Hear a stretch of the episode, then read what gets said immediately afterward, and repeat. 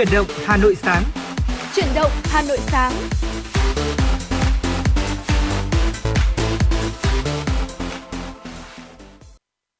Chuyển đầu Hà Nội sáng xin được gửi lời chào đến quý vị thính giả. Và ngày hôm nay Bảo Trâm và Phương Nga sẽ cùng đồng hành với quý vị trong 60 phút của Chuyển động Hà Nội buổi sáng ngày hôm nay.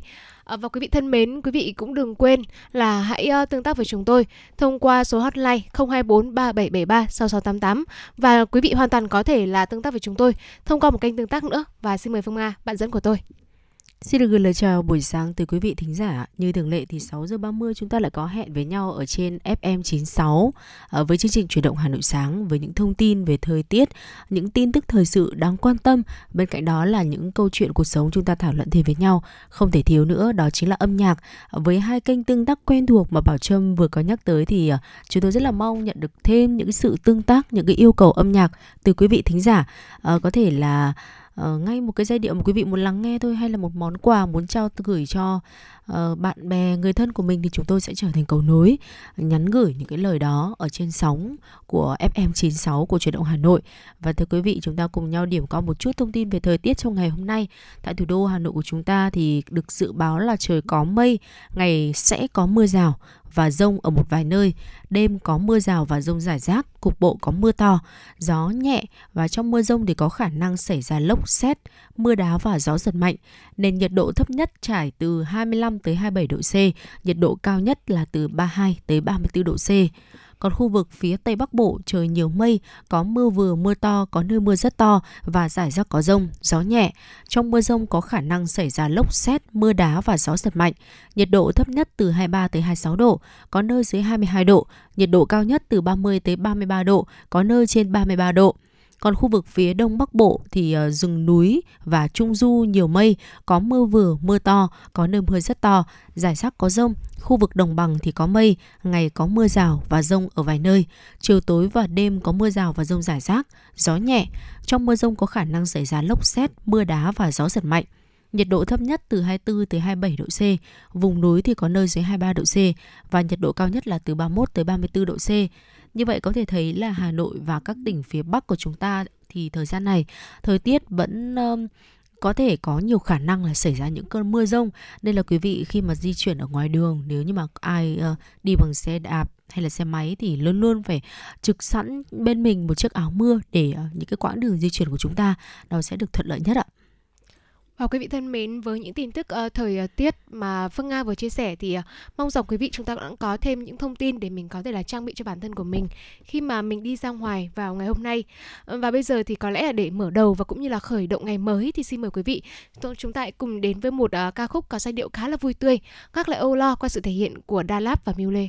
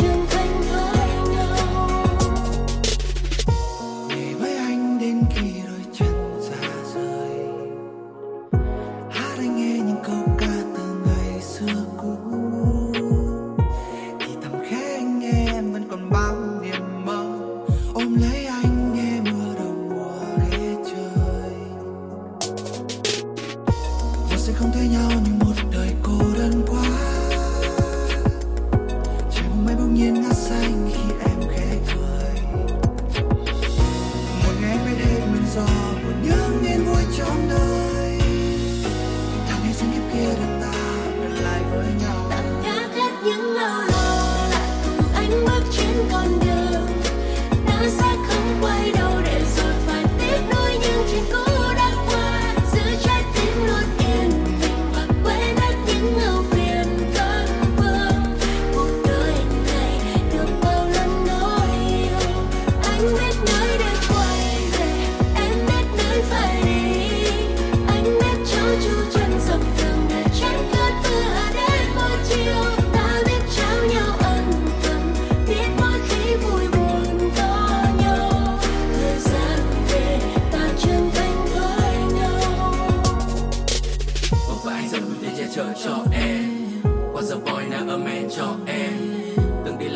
giới điên rồ ngoài kia và tình yêu em cho anh ngày ấy đã mang anh về bên em. Yêu em như ở fast kid love cake nhắm mắt cảm nhận tình yêu tan dừng ngoài trên môi khi em hôn môi anh đấy yo. Không có happy ending mỗi bên mình ta viết thêm trang mới nối dài câu chuyện cho mới lên sang kia xanh biếc xanh biếc. Khi nào bên em nơi đây anh biết anh biết. Bóng đêm đã qua mình có thêm chúng ta ngày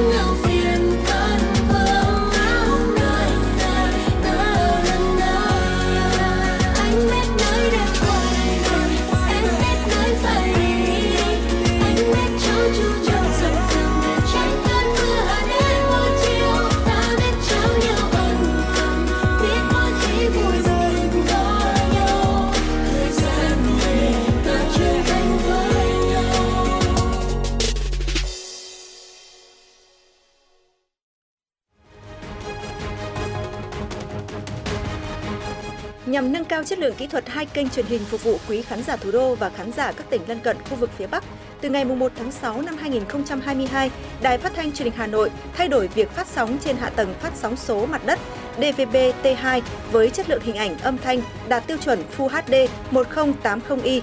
Để thu tốt chương trình truyền hình của Đài Hà Nội, quý khán giả cần lắp đặt anten thu sóng số và dò lại kênh TV theo các bước sau. Bước 1.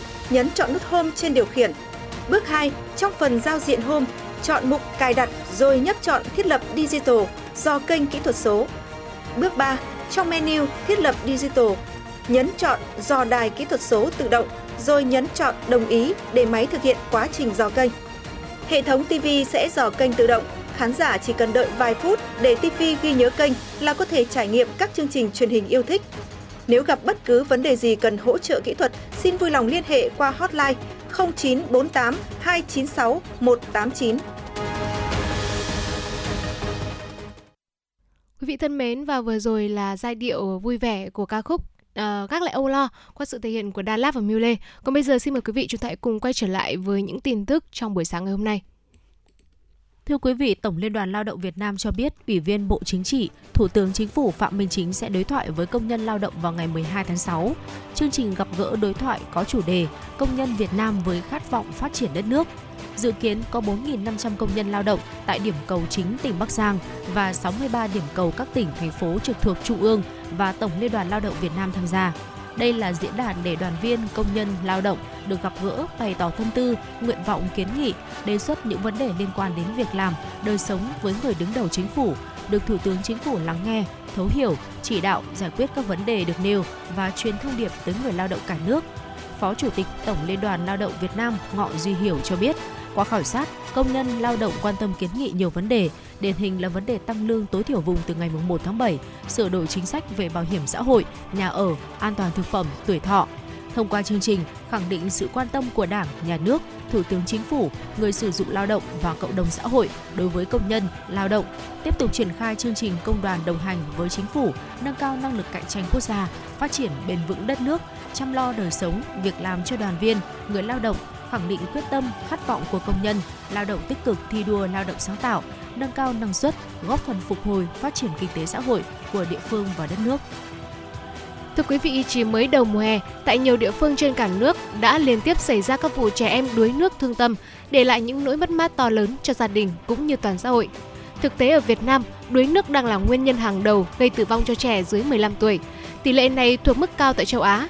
Thực trạng này đòi hỏi các ngành các cấp và đặc biệt là từng gia đình cần nâng cao ý thức trang bị kỹ năng phòng chống đuối nước, nhất là chuyện phổ cập bơi cho trẻ em. Mùa hè này, cả nước đã ghi nhận hơn 120 trường hợp trẻ tử vong do đuối nước gây ra. Chính vì thế, nỗ lực phổ cập bơi và dạy kỹ năng bơi an toàn đang được các địa phương hướng tới. Mục tiêu đến năm 2025 phải giảm 10% trẻ tử vong do đuối nước, 60% trẻ từ 6 đến 16 tuổi được dạy kỹ năng an toàn, 50% trẻ được học bơi an toàn. Các chuyên gia cảnh báo sốt xuất huyết năm nay có nguy cơ bùng phát thành dịch lớn không chỉ tại Việt Nam mà cả một số nước trong khu vực như là Singapore, Malaysia. Số ca sốt xuất huyết đang tăng nhanh và chưa có chiều hướng giảm. Dù chưa là đỉnh dịch nhưng tính đến ngày hôm qua, mùng 9 tháng 6, số ca sốt xuất huyết ở nước ta là hơn 51.000 và đã có 29 trường hợp tử vong. Dự báo có thể bùng phát mạnh thành dịch lớn trong tháng 6 và tháng 7. Sốt xuất huyết là bệnh lưu hành tại Việt Nam và theo chu kỳ từ 3 đến 5 năm sẽ bùng phát thành dịch lớn. Đồng thời sau thời gian diễn ra dịch Covid-19, cuộc sống trở lại bình thường mới, sự giao lưu đi lại nhiều khiến mầm bệnh phát tán và các hoạt động phòng chống sốt xuất huyết bị gián đoạn trong hơn 2 năm. Hiện sốt xuất huyết vẫn chưa có vaccine và thuốc điều trị đặc hiệu, do đó cần có các biện pháp tổng thể, sự vào cuộc của chính quyền địa phương và ý thức của người dân trong phòng chống sốt xuất huyết. Để phòng tránh sốt xuất huyết, người dân nên chủ động phòng chống, phát hiện sớm các ổ long quăng, bọ gậy, bọ gậy và thường xuyên vệ sinh trong nhà, môi trường xung quanh. Đặc biệt là khi thấy có các triệu chứng như sốt, nổi ban đỏ dưới da, phải đến các cơ sở y tế để tránh bệnh nặng mới đến viện. Phòng Cảnh sát Giao thông Công an thành phố Hà Nội vừa cho biết thực hiện thông tư của Bộ Công an quy định quy trình cấp thu hồi đăng ký biển số phương tiện giao thông cơ giới đường bộ. Trong đó cho phép người dân làm thủ tục đăng ký xe ô tô, xe mô tô, xe gắn máy, xe máy điện tại công an cấp huyện, cấp xã từ ngày 21 tháng 5 năm 2022 đến nay. Việc này triển khai trên địa bàn thành phố rất thuận lợi, người dân được tạo điều kiện tối đa khi đến làm thủ tục. Thiếu tá Đào Việt Long, Phó trưởng phòng Cảnh sát giao thông, Công an thành phố Hà Nội cho biết, để nâng cao nghiệp vụ cho công an huyện, thị xã và công an xã, đơn vị hàng ngày vẫn cử cán bộ xuống các địa bàn tập huấn các tình huống bám sát thực tế như ca số khung, số máy ô tô tải, ô tô khách và xe phổ thông như ô tô du lịch 4 chỗ, xe gia đình 7 chỗ. Ngoài ra, những tình huống pháp lý có liên quan đến quy trình làm mới đăng ký phương tiện qua nhiều đời chủ cũng được bám sát để tập huấn cho lực lượng công an cơ sở với phương châm vì nhân dân phục vụ. Đáng lưu ý, từ ngày 21 tháng 5 đến nay, có 11 chủ phương tiện ô tô và hai chủ phương tiện mô tô đã thực hiện đăng ký trực tuyến. Thưa quý vị, đó là những thông tin đầu ngày chúng tôi gửi tới quý vị ạ. Và tiếp theo thì chúng ta sẽ cùng nhau đến với ờ, một giai điệu âm nhạc để có thể ờ, thư giãn trong giây lát mời quý vị cùng nghe một ca khúc một món quà âm nhạc tiếp theo.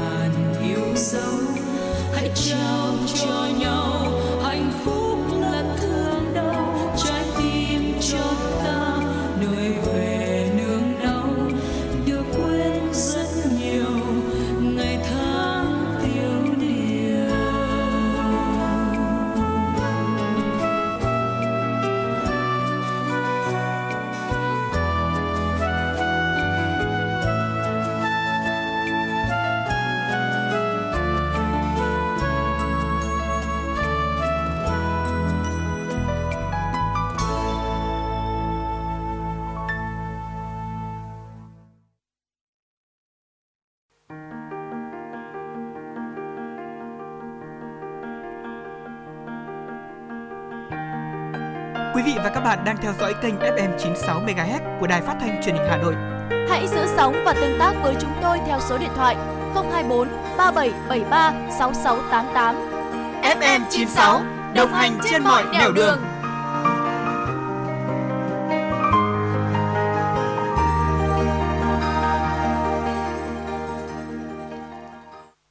Vâng, xin được quay trở lại với những tin tức trong buổi sáng ngày hôm nay. Thưa quý vị, theo khảo sát ngân sách mở toàn cầu năm 2021 do Tổ chức Hợp tác Ngân sách Quốc tế IBP công bố, kết quả kết quả điểm số công khai minh bạch ngân sách của Việt Nam tiếp tục được cải thiện so với các kỳ đánh giá trước với mức xếp hạng là 68 trên 120 nước, tăng 9 bậc so với năm 2019 và tăng 23 bậc so với năm 2017. Cụ thể, Việt Nam có điểm số thành phần 3 trụ cột ở nhiều bước tiến, 44 trên 100 điểm đối với trụ cột minh bạch ngân sách, 17 trên 100 điểm đối với trụ cột sự tham gia của công chúng, 80 trên 100 điểm đối với trụ cột giám sát ngân sách và các trụ cột đều tăng 6 điểm so với năm 2019. Khảo sát ngân sách mở OBS là sáng kiến nhằm thúc đẩy công khai minh bạch ngân sách do IBP phối hợp với các tổ chức xã hội độc lập thực hiện tại hơn 100 quốc gia trên thế giới. Chu kỳ đánh giá 2 năm một lần kể từ năm 2006. Bộ Tài chính Việt Nam đã tham gia đánh giá OBS từ năm 2015 và đến nay đã trải qua 4 kỳ khảo sát vào các năm 2015, 2017, 2019 và 2021. Sau mỗi lần khảo sát, điểm số OBS của Việt Nam đều có sự cải thiện đáng kể. Để tạo điều kiện tối đa cho người dân được tiếp cận và khai thác thông tin ngân sách nhà nước, cổng công khai ngân sách nhà nước sẽ được nâng cấp, hoàn thiện theo hướng sắp xếp, tổ chức dữ liệu một cách khoa học, vận hành, khai thác thông qua phương tiện điện tử. Bộ Tài chính cam kết không ngừng hợp tác với các tổ chức quốc tế, các tổ chức xã hội dân sự trong các hoạt động nghiên cứu, sửa đổi, bổ sung quy định pháp lý về công khai minh bạch ngân sách cũng như chia sẻ, trao đổi thông tin và đẩy mạnh tuyên truyền trong các tầng lớp nhân dân để nâng cao hiểu biết, thu hút sự quan tâm của người dân. Trước áp lực của các kỳ thi đang cận kề, tới đây là kỳ thi vào trung học phổ thông, nhiều học sinh lại rơi vào tình trạng căng thẳng, phải đi khám tâm lý, thậm chí nhiều em còn phải nhập viện để điều trị các hội chứng lo âu trầm cảm. Những triệu chứng của rối loạn lo âu quá mức thường gặp ở nhiều em. Nếu để tình trạng này kéo dài, dễ dẫn đến trầm cảm. Cứ gần tới kỳ thi, số trẻ đến viện với những vấn đề có liên quan đến rối loạn tâm thần đều tăng từ 30 đến 40%. Theo các bác sĩ, quá trình stress thường âm thầm diễn ra từ vài năm trước và nay áp lực thi cử chỉ là giọt nước tràn ly. Diễn biến tâm lý, sự thay đổi tính cách của học sinh lại trùng với lứa tuổi dậy thì, khiến nhiều phụ huynh gặp mặc nhiên chấp nhận sự thay đổi đó. Những áp lực tượng trưng vô hình lại đến từ những thứ hữu hình. Không ai đánh thuế ước mơ, nhưng sức khỏe có tốt thì con đường đến với ước mơ mới thật gần. Trước băn khoăn lo lắng của một số phụ huynh học sinh khi chưa nắm rõ thông tin tuyển sinh vào lớp 10, chương trình đào tạo song bằng tú tài, học chương trình Trung học phổ thông quốc gia Việt Nam và tú tài Anh Quốc năm học 2022-2023. Vừa qua, Sở Giáo dục và Đào tạo Hà Nội đã có thông tin phản hồi. Theo thông tin từ Sở Giáo dục và Đào tạo Hà Nội, học sinh tốt nghiệp trung học cơ sở và hoàn thành chương trình đào tạo song bằng tú tài năm học 2021-2022 hoàn toàn yên tâm bởi chương trình này vẫn tiếp tục được triển khai ở cấp trung học phổ thông trong năm học 2022-2023. Ngoài hai trường trung học phổ thông công lập là Trung học phổ thông Chu Văn An và Trung học phổ thông chuyên Hà Nội Amsterdam, học sinh có thể đăng ký dự tuyển chương trình đào tạo song bằng vào các trường ngoài công lập có hệ Cambridge như là Trung học cơ sở và Trung học phổ thông Alfred Nobel, Trung học cơ sở và Trung học phổ thông Nguyễn Siêu, Trung học cơ sở và Trung học phổ thông Trung TH School, Trung học cơ sở và Trung học phổ thông Việt Úc Hà Nội, Trung học cơ sở và Trung học phổ thông Wellspring, Vinschool, Horizon. Nhằm đảm bảo thuận lợi nhất cho học sinh, Sở Giáo dục và Đào tạo Hà Nội vẫn giữ ổn định các quy định tuyển sinh vào lớp 10, chương trình đào tạo song bằng như là năm học 2021-2022. Cụ thể, đối tượng dự tuyển là học sinh đã tốt nghiệp trung học cơ sở, đủ điều kiện đăng ký dự tuyển vào lớp 10 trường trung học phổ thông công lập trên địa bàn thành phố Hà Nội năm học 2022-2023. Điều kiện dự tuyển là học sinh hoặc cha mẹ học sinh có hộ khẩu thường trú tại Hà Nội, đúng độ tuổi, đã tốt nghiệp trung học cơ sở, có điểm trung bình cả năm lớp 9 các môn toán, vật lý, hóa học từ 8.0 trở lên, điểm trung bình cả năm lớp 9 môn tiếng Anh từ 8,5 trở lên, điểm trung bình cả năm lớp 9 vào môn ngữ văn từ 6,5 trở lên. Vừa qua, Công an huyện Mê Linh, Hà Nội đã ra quyết định khởi tố vụ án, khởi tố các bị can Đỗ Văn Long, sinh năm 1976, Đỗ Văn Tuấn, sinh năm 1995. Thưa quý vị, Đỗ Văn Tuấn sinh năm 1994, cùng chú tại xã Thanh Xuân, huyện Sóc Sơn, Hà Nội và Lê Văn Thái sinh năm 1995. ở xã Đông Lai, huyện Tân Lạc, tỉnh Hòa Bình vì hành vi mua bán, tổ chức sử dụng và chứa chấp việc sử dụng trái phép chất ma túy. Khoảng 23 giờ ngày 11 tháng 5, tổ công tác của công an huyện Mê Linh đã tiến hành kiểm tra quán karaoke ở tổ 8, thị trấn Tri Đông, huyện Mê Linh, Hà Nội, do Lê Văn Thái làm quản lý. Tại thời điểm kiểm tra, công an huyện Mê Linh phát hiện bắt quả tăng 4 đối tượng đang tổ chức sử dụng chất trái phép chất ma túy. Thu giữ tại hiện trường một đĩa xứ, một thẻ nhựa và một tờ tiền 20.000 đồng được cuộn tròn đều có dính ma túy tổng hợp loại ketamin. Công an huyện Mê Linh đã đưa các đối tượng cùng tăng vật về trụ sở để làm rõ. Căn cứ vào tài liệu điều tra, cơ quan cảnh sát điều tra công an huyện Mê Linh đã ra quyết định khởi tố Đỗ Văn Long, Đỗ Văn Tuấn về tội tổ chức sử dụng trái phép chất ma túy, Lê Văn Thái về tội mua bán trái phép chất ma túy và chứa chấp việc sử dụng trái phép chất ma túy. Công an huyện Mê Linh đang tiếp tục củng cố hồ sơ, xử lý các đối tượng theo đúng quy định. Công an quận Hoàng Mai, Hà Nội cho biết đã có báo cáo sơ bộ về vụ việc người đàn ông ra tay đánh bé gái 4 tuổi ở khu vui chơi tại một hiệu sách, khu đô thị Linh Đàm, phường Hoàng Liệt. Danh tính người đàn ông này là Vũ Trọng Đê, sinh năm 1988 ở xã Tả Thanh Oai, huyện Thanh Trì, Hà Nội. Một lãnh đạo đội cảnh sát hình sự công an quận Hoàng Mai, Hà Nội cho biết, hiện cơ quan công an chưa tiến hành tạm giữ hay đưa ra bất kỳ biện pháp ngăn chặn nào với ông Đê và mới chỉ triệu tập người đàn ông này đến cơ quan công an để phối hợp làm rõ vụ việc. Công an quận đang phối hợp với công an phường Hoàng Liệt điều tra, làm rõ sự việc này. Tại cơ quan công an, Đê khai nhận tối ngày 7 tháng 6, Đê đưa con đến khu vực nhà bóng ở khu vui chơi trong hiệu sách. Lúc này, Đê bị cháu bé 4 tuổi vô tình ném bóng nhựa trúng mặt. Do không kiềm chế được nên Đê đã dùng chân, tay đánh 2-3 phát vào người cháu bé. Trao đổi với báo chí, người nhà bé gái cho biết gia đình đã làm đơn trình báo đến công an phường Hoàng Liệt về vụ việc và nộp lại các clip hình ảnh bằng chứng về việc con gái anh bị đánh. Gia đình bé gái đề nghị công an xử lý nghiêm người đánh cháu bé. Theo bố cháu bé, tối ngày 7 tháng 6, con gái 4 tuổi của anh được mẹ cho đi chơi tại khu vui chơi ở khu đô thị Linh Đàm. Sau khi về nhà, bé gái liên tục khóc, hoảng loạn. Khi kiểm tra camera giám sát của khu vui chơi, gia đình phát hiện con gái mình bị một người đàn ông đánh. Cùng theo bố cháu bị đánh. Thời điểm trên, do đang mang bầu nên vợ anh ngồi ở khu vực chờ bên ngoài, không thể trông coi con gái trực tiếp ở trong khu vui chơi. Quý vị thân mến và vừa rồi là những uh, tin tức do phóng viên của Thu Vân của chúng tôi đã thực hiện và gửi về chương trình. Còn bây giờ thì uh, chúng ta cũng sẽ đến với một nội dung tương tác uh, và có liên quan đến uh, uh, cái vấn đề mà tôi nghĩ rằng là có khá nhiều người quan tâm đó là nếu như mà hè này mình chọn đi du lịch ở đâu. Thông thường thì chúng tôi sẽ giới thiệu đến quý vị những cái địa điểm du lịch uh, biển này núi này. Uh, tuy nhiên thì quý vị hoàn toàn cũng có thể đổi gió khi mà mình đến với những làng nghề nổi tiếng ở Hưng Yên và cách Hà Nội cũng không xa đâu ạ. Và ngay sau đây thì chúng tôi xin được giới thiệu đến quý vị một vài những làng nghề nổi tiếng ở Hưng Yên để chúng ta có thể có thêm một vài thông tin cũng như là biết đâu mình lại có một kế hoạch nào đó để mình đến thăm những làng nghề này. Vâng ạ, những điểm đến này thì có lẽ là sẽ rất là thích hợp với những ai mà ưa thích uh, cái hình thức đấy là du lịch trải nghiệm văn hóa. Thì uh, chúng ta có thể là tham khảo những cái điểm đến là làng nghề nổi tiếng Hưng Yên mà chúng tôi xin được chia sẻ ngay sau đây. Uh, nghề đan đó dọ ở Thủ Sĩ thưa quý vị là nơi mà nằm cách thành phố Hưng Yên khoảng 7 km thì xã Thủ Sĩ có hai làng nghề nổi tiếng với lại nghề đan đó dọ có từ lâu đời đó là Nội Lăng và Tất Viên Ờ, để đan được những chiếc đó đẹp thì người thợ phải chọn nguyên liệu chính đó là tre, nứa già.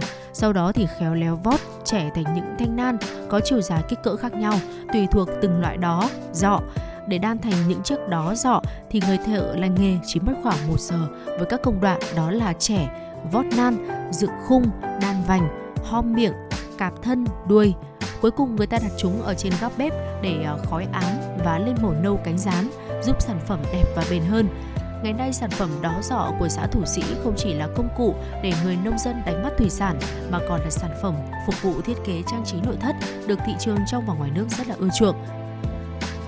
Và quý vị thân mến, vừa rồi là một uh, cái à, một làng nghề làm đan gió dọ rất là những cái sản phẩm rất là quen quen thuộc với cuộc sống của người dân. Còn nếu như mà quý vị mà chúng ta đã từng uh, xem những bộ phim cổ trang hoặc là đọc những cái uh, câu chuyện về uh, nó mang cái tính chất lịch sử ngày xưa văn hóa của ngày xưa thì à, chắc chắn đã từng nghe đến những vị lương y trong hoàng cung thế thì những vị lương y này sẽ sử dụng thuốc và lấy thuốc ở đâu thì thưa quý vị có một làng trồng và chế biến dược liệu nghĩa tên là nghĩa trai ở xã Tân Quang huyện Văn Lâm đã hình thành cách đây hàng trăm năm và đây là một trong số những nơi trồng và chế biến dược liệu lớn nhất trên cả nước. Loại dược liệu chính được trồng ở đây bao gồm tía tô, kinh giới, bông mã đề, kim tiền thảo, bạch chỉ, ngưu tất, địa liền. Trong đó thì diện tích trồng lớn nhất là hoa cúc chi, một loài hoa tiến vua có màu vàng rực và hương thơm dịu, ờ, được dùng như một loại trà ờ, hay còn gọi là trà hoa cúc chi ạ, rất tốt cho sức khỏe. Và làng Nghĩa Trai thì có nhiều lương y giỏi, có thể là kê đơn thuốc, bốc thuốc và chuẩn trị bệnh theo y học cổ truyền. Ngoài ra ở Hưng Yên thì còn khá là nổi tiếng với làng nghề chạm bạc Huệ Lai. Làng nghề chạm bạc Huệ Lai ở xã Phù Ủng, huyện Ân Thi nổi tiếng với các sản phẩm trang sức như là phòng, kiềng, hoa tai hay là nhẫn. Mỗi sản phẩm được tạo ra đòi hỏi một sự thuần thục, tinh tế cùng với kinh nghiệm lâu năm của người thợ. Đồ trang sức Huệ Lai không chỉ được thị trường trong nước ưa chuộng mà còn xuất khẩu sang Lào, Campuchia hay là Trung Quốc. Mặc dù mới được hình thành từ đầu thập niên 1990, nhưng làng nghề chạm bạc Huệ Lai đã nhanh chóng phát triển, mang lại cho các hộ dân một thu nhập ổn định. Và tiếp theo là một làng nghề mà Bảo Trâm muốn giới thiệu thì làng nghề này cũng có tuổi đời khá là lâu rồi. Đó là làng nghề đúc đồng Lộng Thượng ở xã Đại Đồng, huyện Văn Lâm, được hình thành từ thời Lý và nổi tiếng với những sản phẩm thờ cúng được đúc từ đồng như là đỉnh, hạc, chân nến, lư hương, mâm đồng. Từ bàn tay tài hoa của người thợ, những hoa văn đường nét chạm khắc tinh xảo hiện lên và tạo một dấu ấn riêng cho sản phẩm, giúp làng nghề đúc đồng Lộng Thượng khẳng định uy tín trên thị trường trong và ngoài nước. Đó là một số những gợi ý ờ, về điểm đến làng nghề nổi tiếng tại tỉnh Hưng Yên thưa quý vị. À, chúng tôi gợi ý tới quý vị à, một cái khu vực mà nó cũng nằm cách Hà Nội không hề xa một chút nào. Nếu như mà với những ai có cái sở thích Ờ, là muốn ờ, trải nghiệm văn hóa qua cái hình thức du lịch chẳng hạn, thì cũng có thể ờ, nốt lại cho mình những cái địa điểm vừa rồi mà chúng tôi có chia sẻ và quý vị cũng đừng quên là tương tác thêm với chương trình chuyển động Hà Nội qua hai kênh tương tác quen thuộc, số đường dây nóng 024 377368 cùng với lại trang fanpage chuyển động Hà Nội FM 96 để chia sẻ thêm với chúng tôi những trải nghiệm của riêng quý vị ạ. ngắm mặt biển xanh xa tít chân trời. Nghe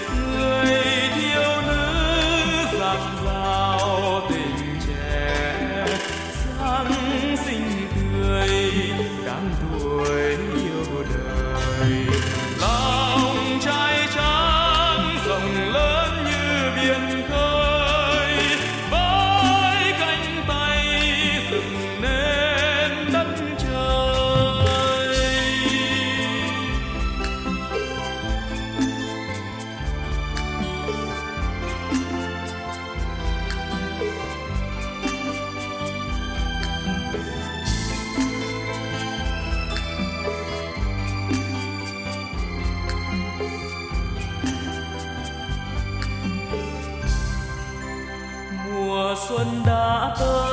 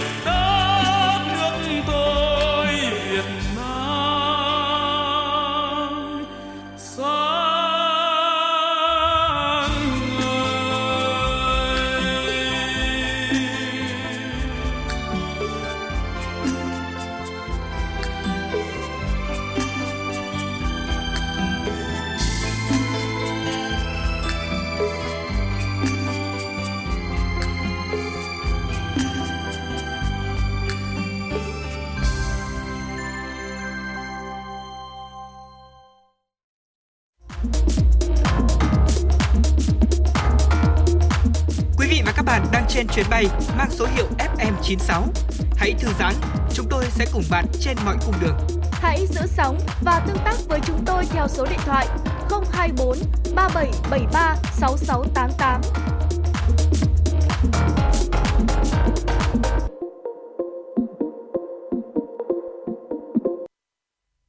Thưa quý vị, quay trở lại với chương trình chuyển động Hà Nội sáng, chúng ta cùng nhau tiếp tục chương trình với những thông tin quốc tế. Ngày hôm qua, người phát ngôn Điện Kremlin Dmitry Peskov cho biết tập đoàn năng lượng Gazprom của Nga sẽ không cắt đứt nguồn cung khí đốt cho các khách hàng châu Âu. Người phát ngôn Điện Kremlin đồng thời nhấn mạnh kế hoạch yêu cầu các khách hàng thanh toán hợp đồng khí đốt bằng đồng rúp đang diễn ra theo như dự định.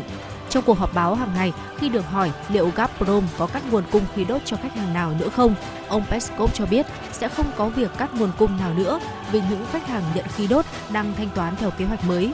Gazprom đã cắt nguồn cung khí đốt cho tập đoàn Ørsted và Shell Energy của Đan Mạch đối với hợp đồng cung cấp khí đốt cho Đức, cũng như ngừng cung cấp khí đốt cho tập đoàn Gazprom của Hà Lan cùng với Bulgaria, Ba Lan và Phần Lan do các khách hàng này từ chối thanh toán tiền mua khí đốt bằng đồng rúp. Các công ty từ Đức, Italy và Pháp cho biết sẽ tham gia kế hoạch thanh toán của Moscow để đảm bảo duy trì nguồn cung, trong khi châu Âu có kế hoạch dần giảm bớt sự phụ thuộc vào khí đốt của Nga trong vài năm tới. Đã 3 tháng kể từ khi xảy ra cuộc xung đột tại Ukraine, thế giới đang đối diện với một thực tế mới. Cuộc chiến cùng với các cuộc khủng hoảng khác đang đe dọa, gây ra một làn sóng đói kém chưa từng có, kéo theo số hỗn loạn về kinh tế và xã hội. Cuộc khủng hoảng lương thực năm nay là vì khó tiếp cận, năm sau có thể là thiếu lương thực. Tổng thư ký Liên Hợp Quốc cho biết, cơ quan này đang nỗ lực thúc đẩy một thỏa thuận gói chọn để cho phép xuất khẩu lương thực của Ukraine qua Biển Đen một cách an toàn, trong khi lương thực và phân bón của Nga cũng có thể tiếp cận thị trường toàn cầu mà không bị cản trở. Thỏa thuận này là rất cần thiết cho hàng trăm triệu người ở các nước đang phát triển. Liên Hợp Quốc ước tính 94 quốc gia, nơi 1,6 tỷ người sinh sống chịu ảnh hưởng nghiêm trọng từ ít nhất một khía cạnh của cuộc khủng hoảng và không đủ sức lương đầu. Tình trạng đói nghèo cùng cực ở Trung Đông và Bắc Phi có thể tăng lên tới 2,8 triệu người vào năm 2022, còn ở Đông Nam Á, 500 triệu người đang đối mặt với nguy cơ này. Do tác động từ cuộc xung đột ở Ukraine, giá thực phẩm đang ở mức cao kỷ lục, trong khi giá phân bón tăng gấp đôi, gây ảnh hưởng nặng nề đến hoạt động sản xuất lương thực. Giá năng lượng không ngừng tăng cao đã gây ra tình trạng mất điện và thiếu hụt nhiên liệu ở tất cả các nơi trên thế giới, đặc biệt là ở châu Phi. Ấn Độ đã báo cáo 7.240 trường hợp nhiễm COVID-19 mới vào ngày 9 tháng 6, cao hơn gần 40% so với một ngày trước đó. Số ca mắc tăng mạnh ở các bang Maharashtra và Kerala. Đây là số ca COVID-19 mới hàng ngày cao nhất kể tại Ấn Độ từ ngày 2 tháng 3. Theo đó, vào ngày 8 tháng 6, Ấn Độ đã chứng kiến mức tăng gần 41% số trường hợp COVID-19 hàng ngày khi quốc gia này ghi nhận 5.233 người nhiễm mới. Theo Bộ Y tế Ấn Độ, số ca nhiễm COVID-19 hàng ngày ở nước này đã vượt 5.000 ca sau 94 ngày. Số người tử vong do COVID-19 tại Ấn Độ đã tăng lên 524.723 ca với 8 trường hợp mới được ghi nhận. Ấn Độ đã ghi nhận trên 43,1 triệu người nhiễm COVID-19 kể từ khi đại dịch bắt đầu diễn ra ở quốc gia này. Ngày 8 tháng 6, bang Maharashtra đã báo cáo 2.701 trường hợp nhiễm mới, số ca mắc cao nhất kể từ ngày 25 tháng 1. Ít nhất 42% trường hợp nhiễm được báo cáo tại thành phố Mumbai. Bang phía Tây này đã báo cáo một trường hợp nhiễm biến thể phụ BA.5 Hãng tin Asian News International dẫn nguồn tin chính thức cho biết Bộ Y tế Ấn Độ đang theo dõi chặt chẽ tình hình dịch bệnh ở các bang như là Maharashtra, Kerala, Delhi, Karnataka và yêu cầu các bang này tuân theo chiến lược tăng cường phòng chống dịch gấp 5 lần và tăng cường xét nghiệm. Bộ này cũng đã yêu cầu các địa phương giám sát những ổ dịch COVID-19 mới và đưa ra các hành động ứng phó thích hợp. Bộ Y tế Israel mới đây đã khuyến cáo người dân đeo khẩu trang trong các không gian kín, nơi công cộng và nơi tập trung đông người. Yêu cầu đeo khẩu trang trở lại được đưa ra trong bối cảnh số ca F0 tại Israel đã tăng thêm hơn 4.500 trường hợp trong 24 giờ vừa qua, tăng mạnh so với mức trung bình hơn 2.000 bệnh nhân của tuần trước. Bộ Y tế Israel nhận định đợt gia tăng số ca F0 này dường như do biến thể phụ BA.5 của biến thể Omicron đã gây ra. Tuy nhiên, mức độ nguy hiểm của biến thể BA.5 không cao hơn so với biến thể Omicron. Bên cạnh đó, Bộ Y tế Israel cũng kêu gọi người dân cần tăng cường đưa trẻ từ 5 đến 11 tuổi đi tiêm phòng đủ 2 mũi và người trên 60 tuổi tiêm bổ sung mũi thứ tư. Bộ Y tế Israel kêu gọi người dân Israel hoàn tất tiêm vaccine phòng COVID-19, xét nghiệm nếu có các triệu chứng bệnh và tự cách ly theo dõi theo hướng dẫn chung khi đã mắc bệnh. Quận Mẫn Hàng với hơn 2 triệu dân sẽ tiến hành xét nghiệm axit nucleic cho tất cả cư dân vào ngày 11 tháng 6. Các hạn chế sẽ được dỡ bỏ sau khi việc xét nghiệm được hoàn tất. Chính quyền Trung Quốc cho biết trên tài khoản WeChat của mình, Thượng Hải đã báo cáo 4 trường hợp COVID-19 có triệu chứng mới được xác nhận vào ngày 8 tháng 6. Tất cả đều ở các khu vực đã được kiểm dịch. Không có ca mắc mới nào được xác nhận ở quận Mẫn Hàng. Ngày hôm qua, Disney Resort Thượng Hải cho biết sẽ mở cửa trở lại một số khu bán lẻ và công viên từ ngày hôm nay mùng 10 tháng 6. Tuy nhiên, công viên Disneyland của À, thưa quý vị, tuy nhiên công viên Disneyland chính, Disney Town và hai khách sạn nghỉ dưỡng của nó sẽ vẫn đóng cửa cho đến khi có thông báo mới vì đội ngũ nhân viên của khu nghỉ dưỡng tiếp tục chuẩn bị cho việc mở cửa trở lại toàn bộ. Khu nghỉ dưỡng Disney Thượng Hải đã đóng cửa kể từ ngày 21 tháng 3. Thượng Hải vào tuần trước đã mở cửa trở lại sau khi đóng cửa toàn thành phố kéo dài 2 tháng. Tuy nhiên, một số khu dân cư đã bị phong tỏa trở lại trong bối cảnh giới chức thành phố tiếp tục theo đuổi chính sách Zero Covid, phong tỏa các ổ lây truyền dịch càng sớm càng tốt. Bộ phận quản lý cấp khu vực Bộ phận quản lý cấp khu phố đã ban hành thông báo cho biết cư dân sẽ phải ở trong nhà 2 ngày và triển khai 12 ngày xét nghiệm nghiêm ngặt bắt đầu từ ngày 19 tháng 6. Theo thông báo tại ít nhất 3 khu phố ở Thượng Hải, người dân sẽ phải trải qua 5 vòng xét nghiệm bắt buộc kết thúc vào ngày 23 tháng 6 và sẽ phải ở trong nhà cho đến ngày 11 tháng 6. Quý vị thân mến, và vừa rồi là những tin tức quốc tế. Còn bây giờ thì xin mời quý vị, chúng ta hãy cùng quay trở lại với không gian âm nhạc. Nhưng mà trước đó thì Bảo Trâm xin phép được nhắc lại hai kênh tương tác vô cùng quen thuộc của chương trình. Đó là quý vị có thể tương tác với Bảo Trâm và Phương Nga trong buổi sáng ngày hôm nay thông qua số hotline 024 3773 6688 và một kênh thông tin, một kênh tương tác nữa, đó là trang fanpage FM96 Thời sự Hà Nội. Còn bây giờ xin mời quý vị hãy đến cùng đến với một ca khúc qua sự thể hiện của nữ ca sĩ Bảo Thi, Please Tell Me Why.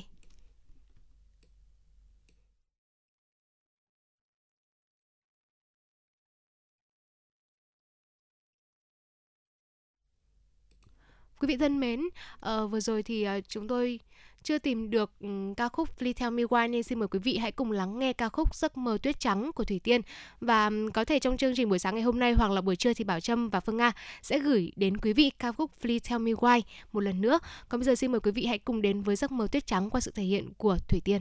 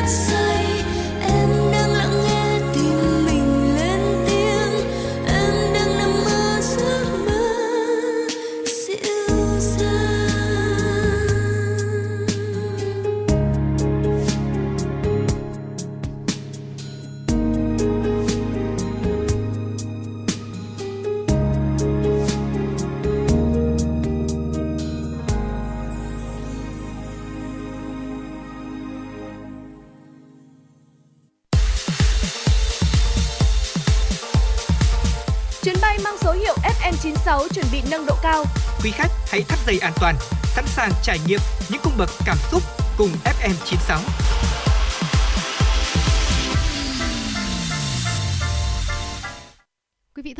Quay trở lại với chuyển động Hà Nội trong buổi sáng ngày hôm nay. À, thưa quý vị, như quý vị cũng đã thấy rằng là thời tiết ừ, nóng bức của mùa hè, mùa hè cũng đã bắt đầu à, chạm ngõ đến Hà Nội mà không phải là chạm ngõ đến cửa thủ đô chúng ta đâu mà. Hiện tại thì vẫn mặc dù là có mưa đấy nhưng mà vẫn có cái một chút cái cảm giác oi bức. Và Ừ. thông thường khi mà trời nắng và oi thế này thì mọi người bắt đầu chọn nghĩ làm sao mà trong cái mâm cơm của mình lại có những cái món ăn mà vừa ngon mà vừa giải nhiệt, vừa dễ ăn trong mùa hè. Và Bảo Ừ. Trâm tin chắc chắn rằng là canh cua sẽ luôn là cái sự lựa chọn tối ưu nhất.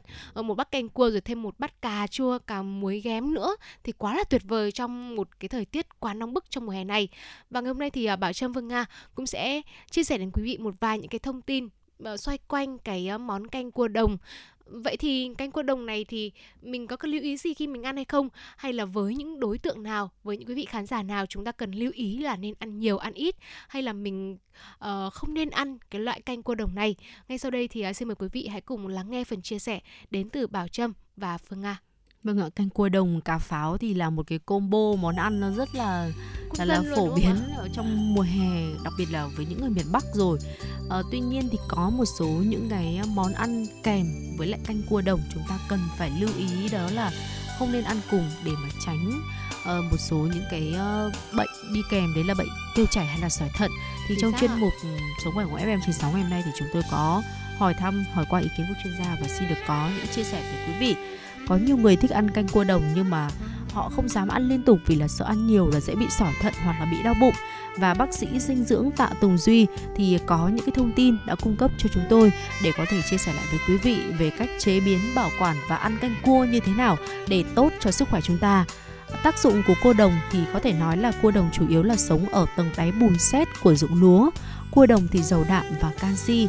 Đây là loại thực phẩm được nhiều người ưa thích, nhất là món canh cua đồng, bún riêu cua đồng hay là lẩu riêu cua đồng. Đặc biệt trong đông y thì loại cua này được xếp vào nhóm thực phẩm có tính hàn, ngọt lạnh.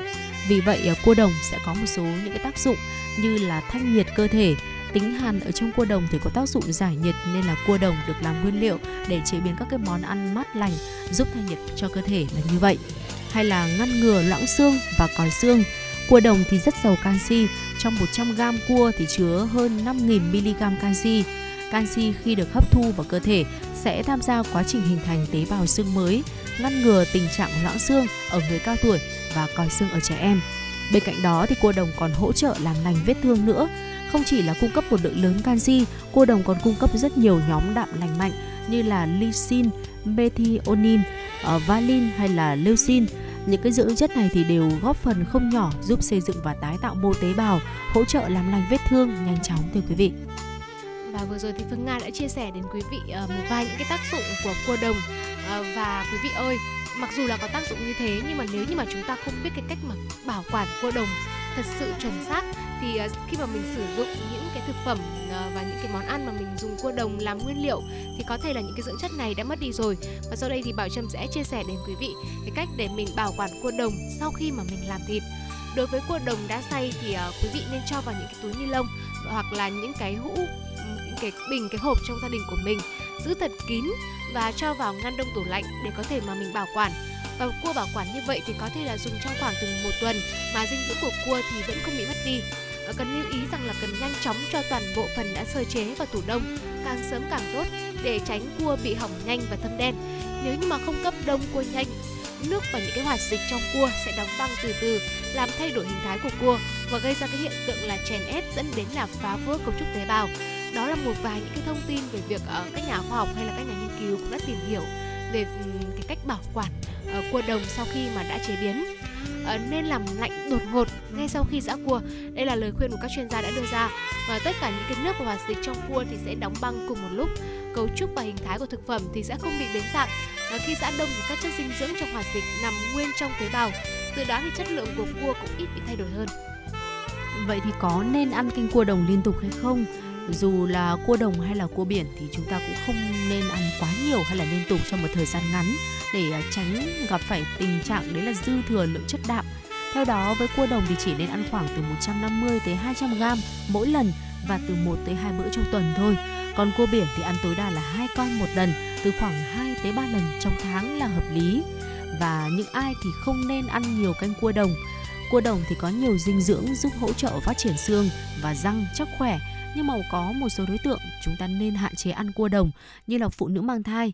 Vì ờ, đặc biệt trong giai đoạn 3 tháng đầu của thai kỳ thì phụ nữ mang thai không nên ăn cua đồng bởi vì là do cua đồng có tính hàn dễ gây đau bụng. Hoặc là người vừa ốm dậy thì cũng tránh là không nên là là là ăn cua đồng ngay bởi vì là đường tiêu hóa còn chưa được phục hồi hoàn toàn.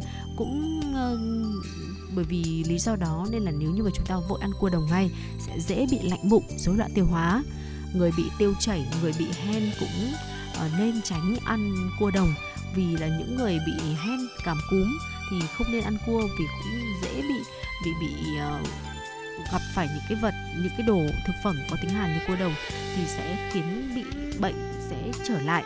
Hoặc là người bị dị ứng với cua thì chắc chắn là không nên ăn cua đồng rồi. Còn người mắc bệnh tim mạch người bị gút và Ờ, những cái người mà đang tránh phải ăn nhiều những cái phụ chất cholesterol chẳng hạn thì cũng không nên ăn nhiều canh cua đồng. Vì là với cua đồng thì vừa chứa nhiều cholesterol này nhiều sodium và purin nên là người tăng huyết áp người gặp phải bệnh tim mạch bệnh gút thì cần hạn chế ăn cua. Vâng, như vậy là có thể thấy là mặc dù là cua đồng có rất là nhiều những cái ờ, tác dụng ờ, cũng như là mùa hè này thì mọi người sẽ ưu tiên ăn những canh cua đồng nhiều hơn hoặc là những món có liên quan đến cua đồng. Nhưng mà như Bảo Trâm Phương Nga vừa chia sẻ thì ờ, chúng ta cũng cần phải có một cái chế độ ăn uống hợp lý. Cái gì mà mình ăn mình tiêu thụ nhiều quá thì nó cũng không tốt cho sức khỏe. Bên cạnh đó thì cũng có một vài những đối tượng mà mình cần lưu ý về việc là mình không nên ăn canh cua đồng hoặc là mình không nên ăn quá nhiều để mình tránh ảnh hưởng đến sức khỏe. Và ngay sau đây để tiếp tục chương trình thì Bảo Trâm xin mời quý vị chúng ta cùng đến với một ca khúc uh, một giai điệu khá là vui tươi, ngọt ngào. Anh đã lạc vào qua sự thể hiện của Ren và Frau Chu.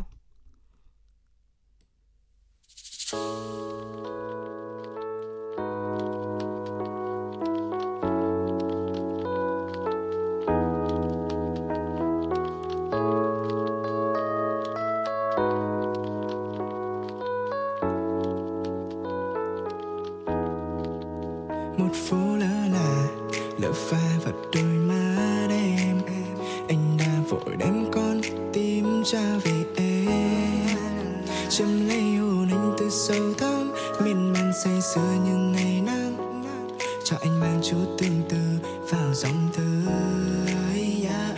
nhẹ nhàng đó